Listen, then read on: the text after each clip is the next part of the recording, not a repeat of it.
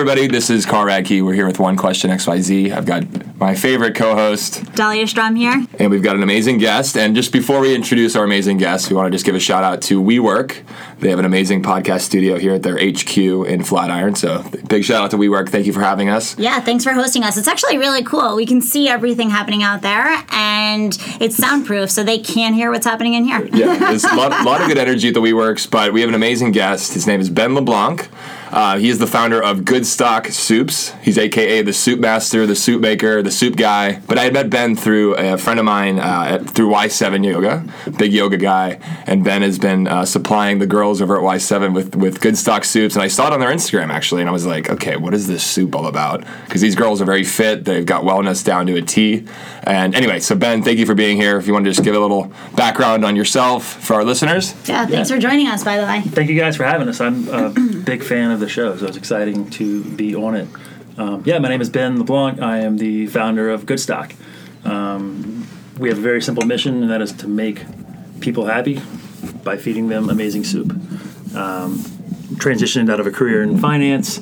Was, I think I saw you were at Citibank for a while. yeah, I was at Citigroup um, for six years in sales and trading, three years here in New York, almost three years in London. Wow. Um, took a break, went to NYU to get my MBA. Uh, went back into finance. I was doing private wealth management at Goldman Sachs. Never heard of it. Tiny little bank, uh, downtown New York City. It hasn't really been in the news much. You know, not, not too many people know about it. Um, yeah, that was an interesting. That was an interesting time. And was going through uh, a career change and had an opportunity to either stay in financial services or do something completely different.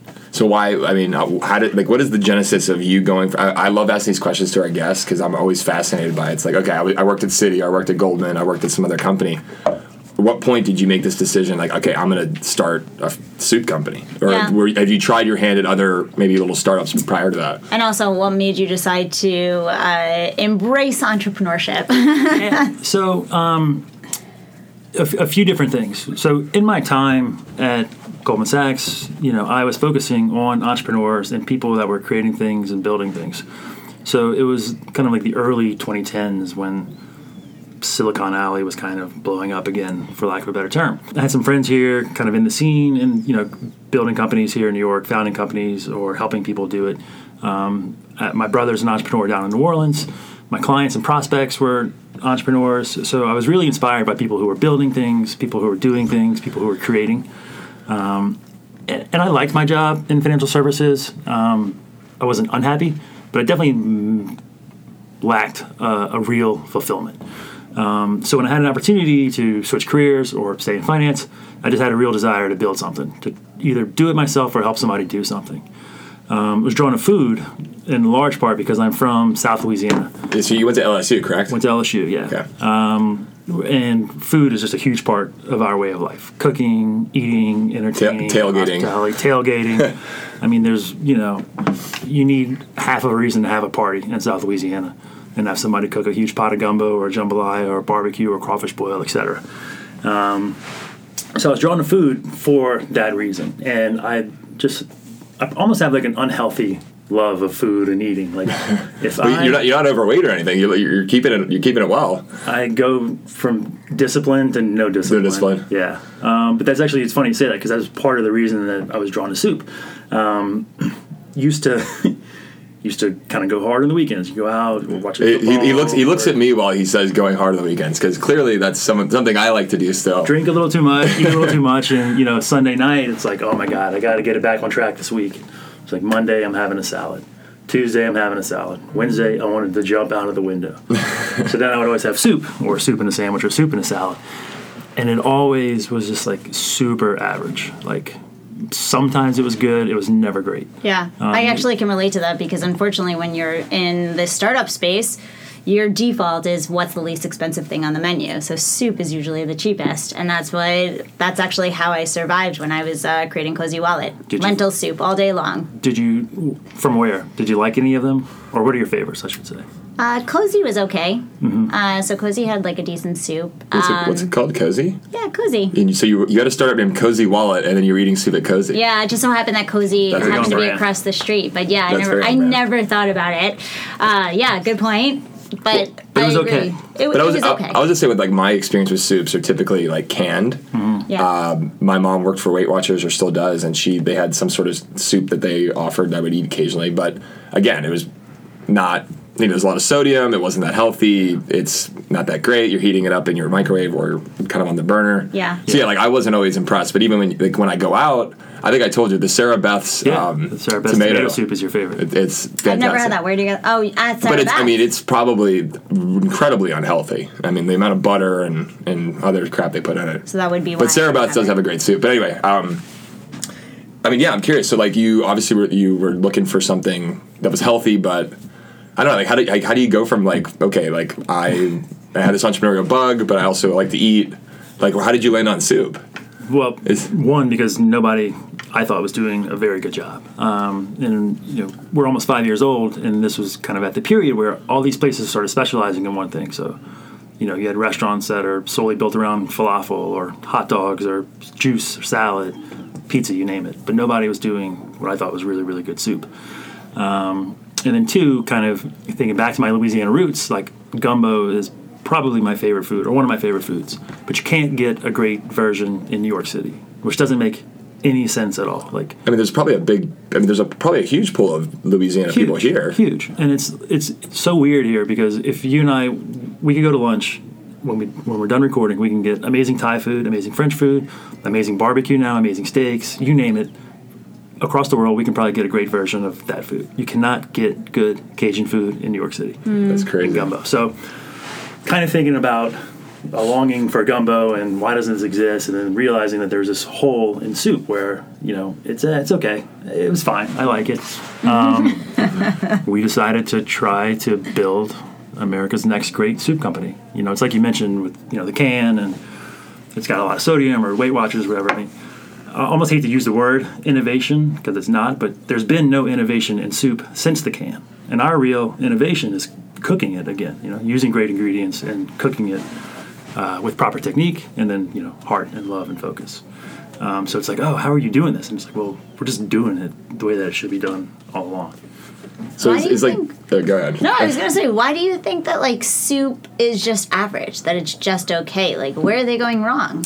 I think it's um, I think it's a couple of reasons. It's easy to make cheaply um, with you know sort of a, a minimal amount of time, a minimal amount of cooking.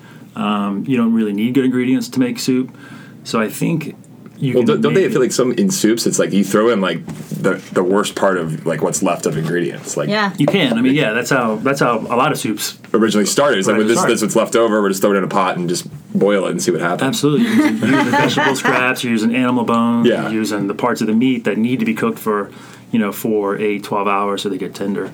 Um, which is another re- one of the reasons I love about soup. We have to do a separate recording where I just do my love letter to soup. Um, I mean, you have to be passionate about it. Five years later, and you're like, you're literally talking about a love letter to soup. I think it's impressive. Like, how do you feel about the fact that um, you obviously started this company? You're five years later. Do you do you are you happy with your growth? Are you happy with uh, the sentiment around soup? I'm very hard on myself. So when I look back and I stop, yeah, I'm am happy with what we've done. I mean, we have a really good product. We have a great team who works for us and with us. Um, we have a really cool, like loyal customer base, like Sarah and Lauren. and Lauren, yeah, from they're huge. Y7, for instance. Like people just sort of found us. Um, but at the same time, I'm very hard on myself and like I want us to have been doing better. I want Right. us to be a little bit bigger. I want us to be a little bit more well known. And what does Um, better look like to you? uh, good question. I guess maybe at this point bigger. I mean, we're our product is very good. Um, very happy with the way it tastes. We're still working on like the customer experience. We're still working on service. We're still working on you know sort of the public face of what we do. Um, but I guess bigger would be the And how did you like when you initially started? Like, are you cooking stuff up in your own kitchen at home with your wife or like, Yeah. your girlfriend at the time? Like, what is that? I mean, how, how are you like a mad scientist, like looking up recipes online? Do you have family recipes? Do you come from a Crazy soup? hair with like the chefs. I'm just like, how's, like from the five years ago, like you know, this you know, really Yeah. successful banker. I mean, are you literally cooking up soup yourself? Yeah. It Wow. was yeah, it was so I've I've loved to cook for I guess ever since like the beginning of college. Um well shit now that's twenty years. um so I've always loved to cook, but I've never been like a crazy like you got to follow the recipe and you know measure this out, and I'm you know kind of doing the food scientist thing. Um, so when I started doing this, I was like, oh shit, I better learn how to like get good at that or get better. So I would just start making, um, you know, anywhere from ten to fifteen to twenty different versions of recipes, and then sending it to friends and sending it to family and and tasting it myself and saying, oh, I really like this. This step doesn't make sense. I won't do that. Like you don't need this ingredient. What if I added this? And I would eventually distill it down into like what I thought was the perfect tomato soup recipe or like my perfect gumbo recipe. Um, so some of it did come from family. Some of it came from you know chefs who have inspired me. Some of it came from dishes that my girlfriend at the time, now wife, had out. We, we were at Momofuku, and they had a dish of um, sweet corn, coconut, and jalapenos. It was like a side dish, like a salad almost. And I was like, oh, I think that would be really good as a soup. So I went home and kind of tinkered around with it, and that was actually kind of like a mad scientist moment, I guess. We have a soup called the Unknown Favorite, which is a corn, coconut, green chili chowder, and it's like amazing. It's one of our most popular products. So, how do customers find you? So I like to say we're good at soup, bad at marketing, or we have been. Um, we were always product first, you know, very focused sort of inward. Um, but now, you know, we've got two stores here in New York City. Um, we ship our soup frozen online. Um, we're doing that in, just in the city right now. We're working on plans to go national. Uh, we do a little catering. We pop up at West Elm and Dumbo twice a week. So that's kind of our presence. And then it, as far as like, because I've gotten some some of the soups and they have kind of a unique packaging. Is, can you talk a little bit about like the I felt left out. I wish I would have tried like the the, soups. the, the I'll send you some. the frozen component? You know, obviously with the, my tradition is just I, I know cans and you Yeah. or you know some of the other packaging, but like it seems like your packaging is pretty unique. Is there? Can you kind of touch on yeah, just so- like the plastic component and like how that all works? Totally, totally. Um, you know, a big thing about what we're trying to do is, you know, we make it the right way. Great ingredients, proper technique. So we're not adding things that don't belong in soup to try to extend shelf life or make it can ready or make it good in the fridge for you know four weeks or five weeks, which you'll see on the shelves of Whole Foods and stores like that. Um, so what allows us to do that is freezing it. We cook it. It So you fully you fully bake it and then you, we freeze make it. it. the yeah exactly. We make And- it the entire way. We cool it. We freeze it, and it tastes the way we want it to. It's got the ingredients that we want in it, nothing more. Um, and it extends obviously shelf life for us and the customer. We're not sitting on a product that we need to get rid of. That's valuable. And if you receive it on Monday and you're like, I don't know if I'm going to have this until Wednesday or Friday, throw it in the freezer. And then you put and then I, I mean you can kind of walk us through. I, I know how to do it, but I'm just like you, you thaw out and then you just reheat it, right? Yeah, totally. I mean, if you're a little bit of a planner, you can, you know, throw it in your bag, take it to work. You can throw it in the microwave for lunch, or you can leave it in your fridge. It'll slowly defrost. Yeah, that's what I, I throw it in the fridge and yeah. let it kind of Or naturally. run it under, you know, a little bit of warm water for 30 to 90 seconds and loosen it up, and then in a pot covered over low heat. No, were you still working at your, your finance gig while you're cooking soups at home and kind of hedging? No? I went no. Because I know some I know some entrepreneurs that they, they're moonlighting, they're doing you know this stuff on the side or late at night. yeah, Were you, but you fully were like, okay, I'm going to start this soup thing, and yeah. I mean, if if I look back at like the history, for lack of a better term, if I look back at the history of my financial or entrepreneurial career. It's um, having no idea what I'm doing is like the consistent theme, like being naive about the way it works. So it would have been very wise to hedge my bets and cook at night while I was working. I don't know. I think that what you're doing is very in. labor intensive, right? Yeah. So like, like I agree with you. Um, you need to like go through the testing process, and if you would have spent every night doing it, maybe you would have accomplished one, as opposed to like day after day after Yeah. day. I'm sure you were able to accomplish like multiples and really figure out what your core product was. Yeah. So, so I don't know that that would have worked for you. and it was real. You know, like I didn't, I, I didn't have one foot in, one foot out. I mean, I dove in Head face first. first. You know, um, and it's funny we we were talking about how we got started. You know, the original intention was just to own and operate our own store here in New York City, where we cook and serve from, um, and basically in a grab and go format, um, but with amazing quality. Like not like Chipotle or these Right. places. They're pretty good or above average, but not great. We wanted every bite to be amazing.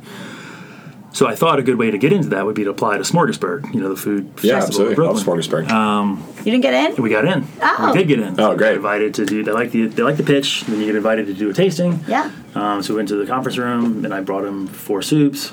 Talked about the, you know, what to do, what our plan was, what our brand was trying to be. and I how long ago, how long ago was this? This was September of 2014. We're doing Wow. a tasting, and then um, we got in. Maybe I did. I've, I've gone there a few times. But Maybe I I've did gone to see you there. Smorgasburg and I haven't seen. I don't know. Maybe we I did didn't it the in ground. 2014 and 2015. oh, okay, Okay. got it. Um, but that was a that was a real learning moment of you were cooking for 10 people now you need to cook for 110 people Yeah, so the, Right. the scale of it would I just no idea i had no idea i was so foolish about this I think it's fantastic. I'm just. it was fun Yeah. it was, it was awesome but like you know so like my batch of gumbo at home it makes um, just over a gallon and it takes you know one diced onion. So i did that times 10 at the commercial kitchen that i had to rent to, to get ready for smorgasburg and i thought well i mean if you do 10 like it's going to take longer than one but you know there would be some economies of scale get a little better at it. No. It just takes 10 times as long. Right. so what I thought was going to take me five or six hours on Friday took me 15 hours, and I Oh, got man. 45 minutes of sleep before our first day of school. oh, Cooking, cleaning. So was there not enough packing. value there where you decided not to continue because it sounds like they're driving like consistent traffic and it's only during the weekends, right? Yeah. So um, their biggest season is during the summer, which Yep. us trying to sell you know hot tomato soup on a July afternoon is like a little bit tough. But like a gazpacho soup would The work. really gazpachos well. and the cold soups would work for sure. Yeah. And we did well in those, and like it was great to for me personally learn like this is how it work you know takes to run a business this is how it takes to, to run a food business. Right. um, it was great to put the product out there. You know we had a lot of customers who are still with us to that day who or to this day that found us there. And we got feedback that you know this tastes good this doesn't this works.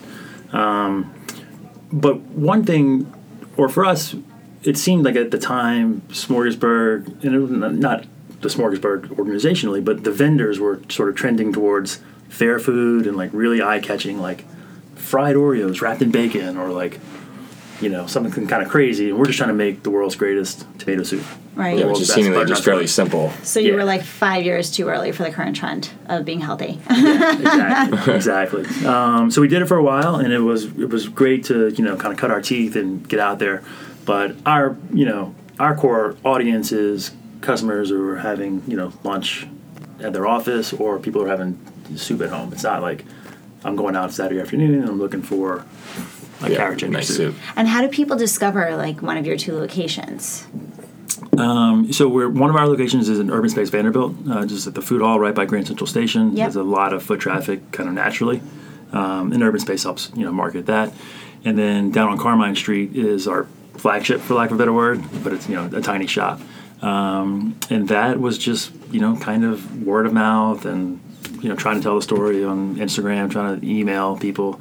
You know, it's funny. A lot of like old school retail things work, which I had no idea about, like putting a sign on the street, which I know sounds stupid. No, it's not. I actually agree with you. there's a lot of like old school things that um, that work in that regard, and then there's also just time. Like we have people who walk in now and they're like, "Oh, uh, how long you guys been open for?" We're like, you know, two and a half years." Like, oh, I live around the corner. I walk by. I just never been in. Never walked in. You're like, Jesus, man. Like, how? So tell us more about these old school marketing strategies. I love the Yeah, she's she's the street. marketing guru, so she likes to hear these. Well, yeah, um, the A-frame sign. Like that is Yeah. something you've got to do. Um, Did you do any kind of advertise advertising at all with Facebook or? we do now. We run Yeah. like you know social ads. Um, Do you like par- build any partnerships with uh, like any small businesses around the area? Yeah, or- we did. We did a discount for like the businesses who live on our or not live, who sorry, who work on Carmine Street. It's a great little community. It's, it's kind of like an old school I love part of New Carmine York. Street. Yeah, Yeah. it's really cute.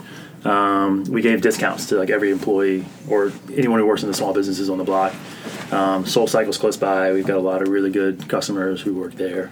Um, SY Partners, like a couple branding agencies are down there. So um, yeah, we kind of made some inroads with those. That was was the initial plan just to be brick and mortar, or did you have the kind of this e-commerce kind of thought ahead of time, or how did that come into play? Because I mean, obviously, I've worked with some companies in the past that mm-hmm. they're only e-com, Yeah. and then it, they've blown up to the you know level where they have the brick and mortar now. Yeah. I mean, it seems like you went the, the reverse. Yeah, we, you know, I always thought that soup needed to be better. There needed to be a, you know, a, a better version of it. It should match, you know, what we've seen happen in other industries, other foods. Um, and I thought the best way for us to build that would be through the brick and mortar space. Then having gone through that, you know, realizing that there's an opportunity that no one's really doing what we're doing in the retail space. So no one's doing what we're doing in the brick and mortar space. Nobody's doing what we're doing in food service, so supplying other cafes or restaurants with a really high quality product, similar to way craft coffee is doing. And then, um, like we just spoke about, nobody's doing what we're doing in CPG. So even in the grocery store, it's either in a can or it's in the refrigerator, but it's got you know a shelf life of another six weeks. So what does that look? I mean, so you, you just mentioned, are you supplying restaurants locally here in New York with your soups? That was exactly what I was going to ask. Like, are they like, and how do they discover you, or is that like a hard sell? A little bit of both. So yes, we are supplying uh, a couple of restaurants. We do Brooklyn Farmacy over in um, Cobble Hill. We over the winter we supplied Chalait, which is the little coffee and tea shops, um, and Alidoro in Midtown. So it's a small part of what we're doing, but we're trying to to grow that. Um, Brooklyn Farm came inbound through. I'm not a friend, but someone that I just met through the business. Um, I was introduced by a customer to Chalait, and Alidoro. I love Alidoro sandwiches. Oh, the sandwiches are Yeah, amazing. so good, so yeah, good. Probably my favorite sandwich in New York. Yeah, same. Um, them and Court Street Grocer, so it's like Yeah. pure Italian, like Oh, the Italian Alidoro's sandwich. best, and then Court Street, sort of not stalked, but I had been to Alidoro, you know, a hundred times, and I met their chef Walter, a couple, you know, talk, talked to him about soup, and kind of worked out that way. Now, what kind of challenges does it does like doing e-commerce present? Like, obviously, like a raw food Yeah. kind of company. Like, what can you talk to us a little bit about that? Like, Yeah, for and sure. not only e-commerce, but like your entire business, right? Like being in the food business, I feel like has to be a challenging, interesting in itself, right? Yeah, for sure. I mean, food's tough. Um, you know, margins are Tight. can be a lot tighter than than other industries. Um, it's very labor intensive. It's very you know service intensive. Takes a lot of time. Takes a lot of people. Um, but what we you know, I really genuinely love feeding people. Like, if you go to New Orleans anytime soon, I'll give you a list of you know 19 places, and then I'll ask you if you went to them. And, you know, I've been to I've been to Galatoire's. yeah, That's a good spot. like we. That's I was shrimp. in Long. I was in uh, New Orleans quite a long time ago, so I don't remember any of the locations, but I do remember the food being pretty good. Yeah, and like, I mean, I feel like we have a culture down there where like we want you to have fun. We really want you to have a good time. We want you Yeah. to eat well. We want you to enjoy yourself. and like, I have a real passion for like making sure you eat something great. Like, we believe that every meal should be delicious. You know, there's too many good things out there to have something that's either average or you don't like or whatever. Um, so applying that to what we do, if you know you don't live or work next to our shops, we we can't reach you. Um, and since we can freeze soup pretty easily, we thought let's try to deliver it. So built a home delivery business was the second line of what we did, and I was delivering soup by hand on your own. to customers. and how are you yeah. collecting these? It was a, you have like a Shopify website or what? Now we have Shopify website. Okay. we got a little fancy, um, but back then it was just and we had a website and just email and through word of mouth through. Um, started with a lot of young moms in Tribeca. It's like were- truly grassroots marketing, right? Yeah. Like, It was. um, and they would just like PayPal you, I guess, right? It was awesome. I mean, it was really funny. Um, some PayPal, some was like Venmo. Some cash. was like the door's open. There's forty bucks on the counter. Come in, and you know we'll see you later. I mean, it was really cool. I got to know my customers so well. And, like, Wow. Playing with their kids when we were doing delivery. um, yeah, it was a really special and like very human, like one-on-one kind of thing. So, did you learn? Because I actually feel like this is kind of an interesting angle where you can, al- especially since you got to learn, uh, get to know them so well. Did you learn how your customers were able to, I don't know, utilize your product maybe in ways that you never thought of? Like, did they take the product and put it as like a base and put food on top of it, or did they like create any cool special diets? Yeah, totally. So um, it, it was definitely one of the massive benefits of getting to know our customers so well so early was getting feedback from them, and just like you mentioned, the people are taking the tomato soup and turn it into a bisque by adding Right. like a little cream and a little red pepper, for instance, or um, cooking with our chicken stock or our bone broth and you know making soups of their own, or just recommending soups to us, like oh, have you ever thought about this? Or my grandmother makes this amazing Italian vegetable soup. Here's a recipe, so we would do that. Now, how, and how did you land on your recipes? Because it's I would feel like you get feedback when people like add they suggest recipes. I mean, are you modifying that recipe base, or do you have like your core recipes and then have So- seasonal stuff? Yeah, so we um, I partnered with Chef Dave Santos. Um, About a year into the business, was just doing everything by myself, from like shopping to cooking to marketing to accounting to Oh, man. yeah, I mean everything it was insane.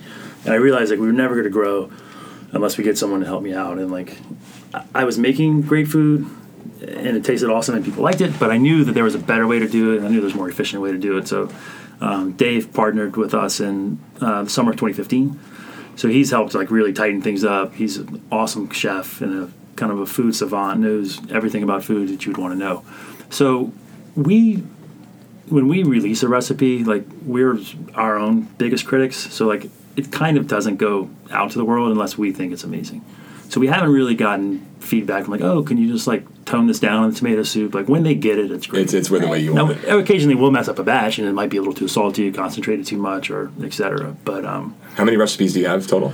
oh, our library is our library is probably like 250, Wow. 300 soups. Wow, that's a lot. Um, So, so actually, I want to go back to that question about like diets. Like, has anybody created any kind of like cool soup diets where they found that like this consistency makes them lose weight, or um, like they can do some intermittent fasting because they're eating soup for lunch? Yeah, so we've um, we actually built like a, a little package that we call the press pause around that. Um, it's either three or five days, and it'll be three or five bone broths and three or five uh, very healthy soups. Um, and that came from customers who were like, "Yeah, I'm just gonna have some broth for lunch, and I'll have soup for dinner." Um, so yeah, uh, quite a few people were, were you know coming to us for the health angle. And it's interesting is like I like to say that we're accidentally healthy. I mean, delicious is our number one aim. You know, use great ingredients, cook them with proper technique. But when you do that, you don't need to add a bunch of shit that doesn't belong in food. Right. Additives.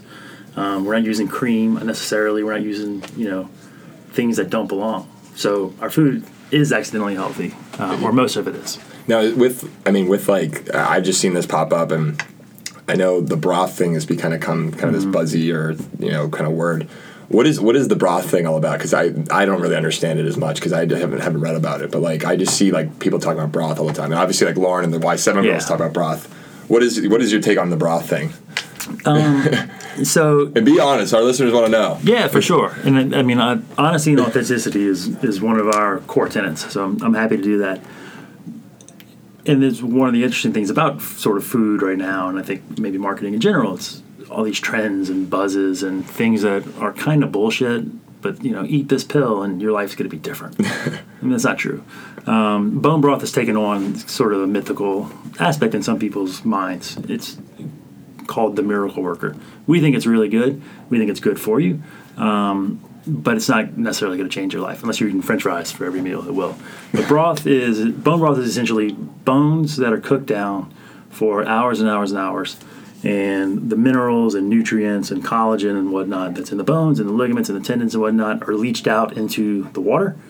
Then And what, what kind of bones are we like cow cow bone? Yeah, usually beef Okay. bones, Beef bone. Um, chicken bones Pig are, bone. are It's popular. like chicken soup for the soul, right? Yeah. Like it's this whole theory where like all the nutrients are supposed to make you feel better when you're sick, right? Yeah. It's good. Yeah, it's good for um, it's good for when you're sick. It's good for um, you know, I'll drink it as like a snack, kind of in the mid afternoon if I don't really want a coffee or I don't I'm not full. Sure. Uh, if I am trying to eat a little lighter, I'll pair it with salad and whatnot. And but it is full of like vitamins and minerals and nutrients, and it is good for you. So somebody that's super allergic to everything, like I'm allergic to dairy, uh, certain tree nuts.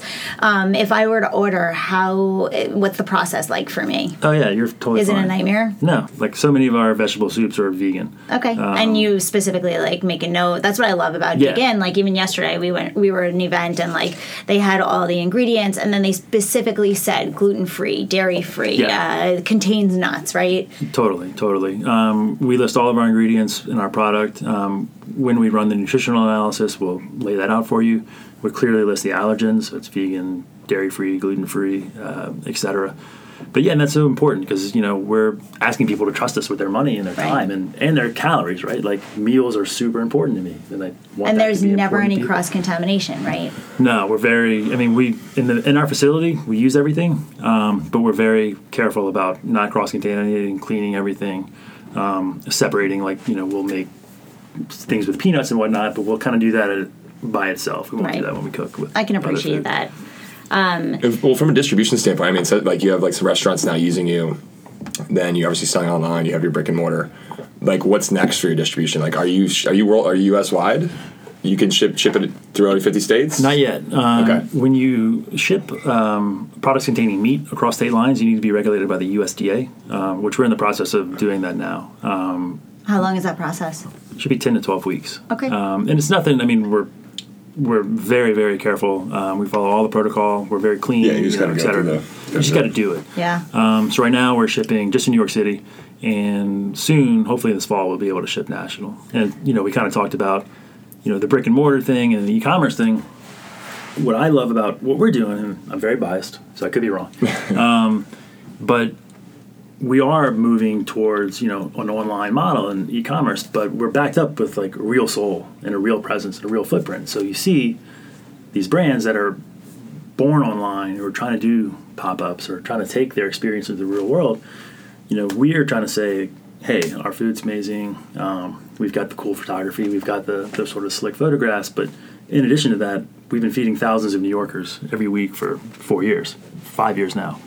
So we're trying to say, you know, or prove that there's the real soul behind what we're doing, and we're not just living in the Ethernet. Well, it kind of just, I don't know why I just thought of this, but the, the old Seinfeld episode, the soup Nazi. Yeah.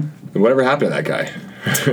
um, I don't know what happened to him specifically, but at some point in time, Like, his, Soup just stopped his being- image got licensed out, and there was a company that Yeah, just did a brick and mortar thing. I think they might have done grocery stores too, but I believe they're bankrupt now. I think uh, soup goes through ebbs and flows, right? Like I Yeah. think um, if if it aligns with your lifestyle, that's when it makes the most sense. Like I'm a big soup person, Mm-hmm. so I would probably be a big customer. But I, I I know a lot of people that need something heartier and they need to feel like they're Mm-hmm. a little bit uh, fuller. So so just like you said, it, like they're better pairings. Um, it's it's enough for me for an entire meal.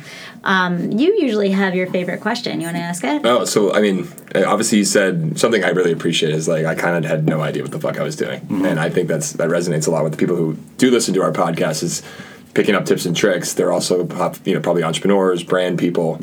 Can you kind of maybe give an example of something you royally screwed up in maybe your first couple years, whether it's from the brick and mortar, hiring someone, um, buying, having a weird supplier, doing a deal with someone that you thought would be good? Like, can you give us an example of something you messed up royally? Oh man, we're gonna need another episode.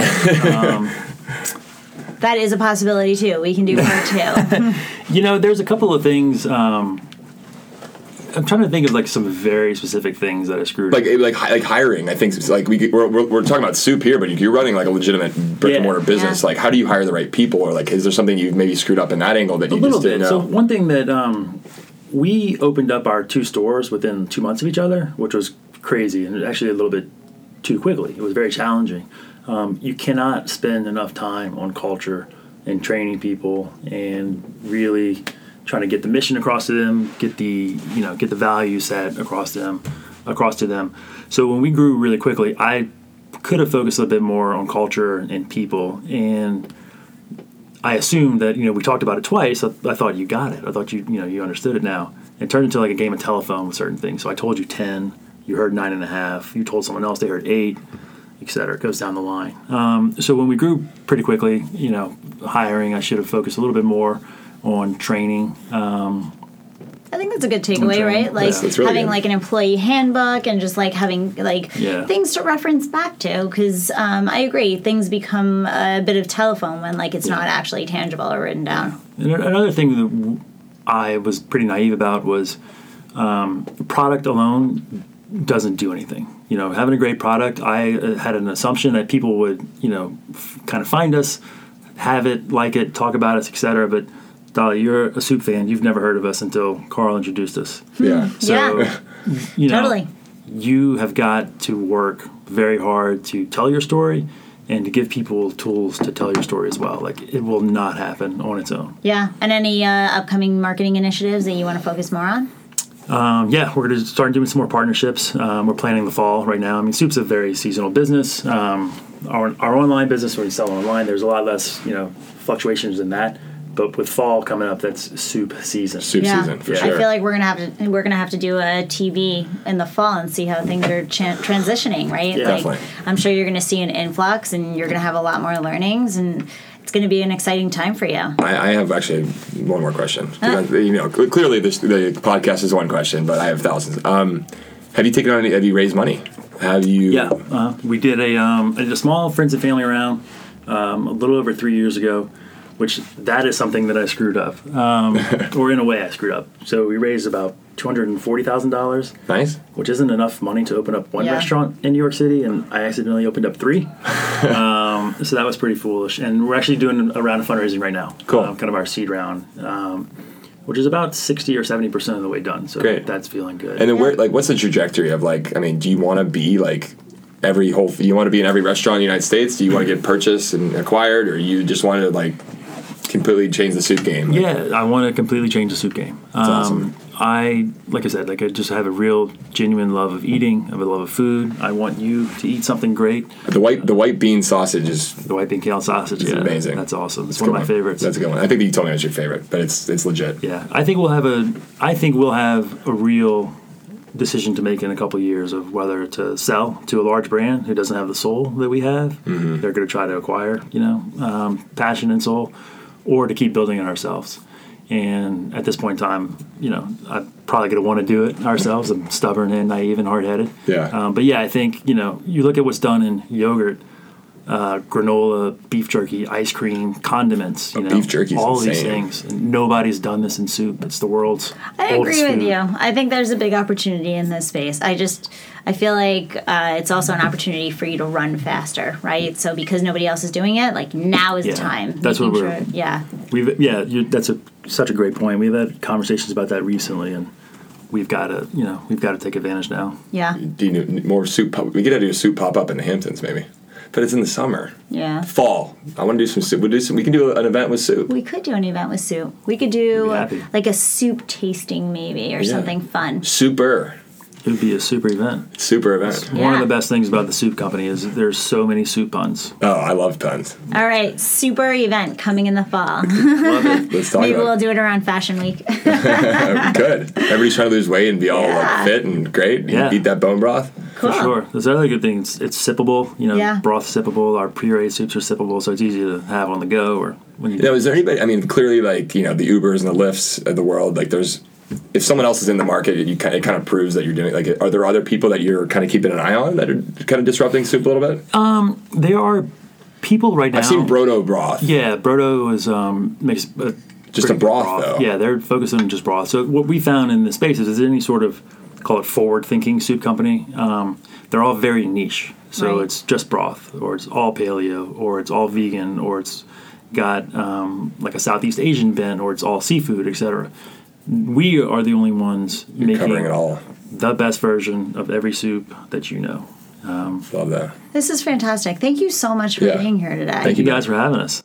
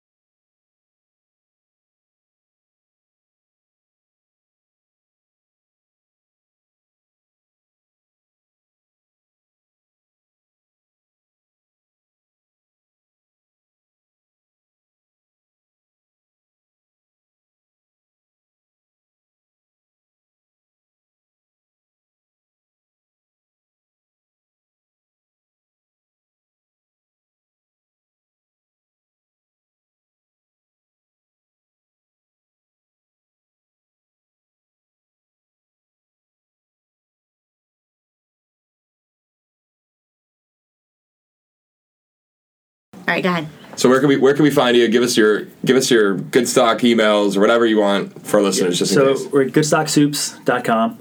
Um, that's where you can shop. You can order a soup online. We'll ship it to you in New York City, all five bor- boroughs. uh, at Goodstock on Instagram, at Goodstock Soups on Twitter. Do people still use Twitter? Yeah. Not Yes. totally sure. I love Twitter for Um, news and, and, And trolls. Facebook, Goodstock Soups. So, Good and there are two stores, one right by Grand Central and one down in the West Village. Cool. All right, go visit the soups. Uh, we should give you like a new name, not the soup Nazi, but The soup man. The soup man. The soup master. No. I, my staff. what's, what's your LinkedIn say? my very young staff uh, calls me Soup Dad because Soup Dad. Go visit the somebody Soup Dad. thought that I was their father. I'm like, that's impossible. But I love it. Yeah. Soup Dad. Well, thanks, Soup Dad. This Thanks for great. being here. Thank you guys.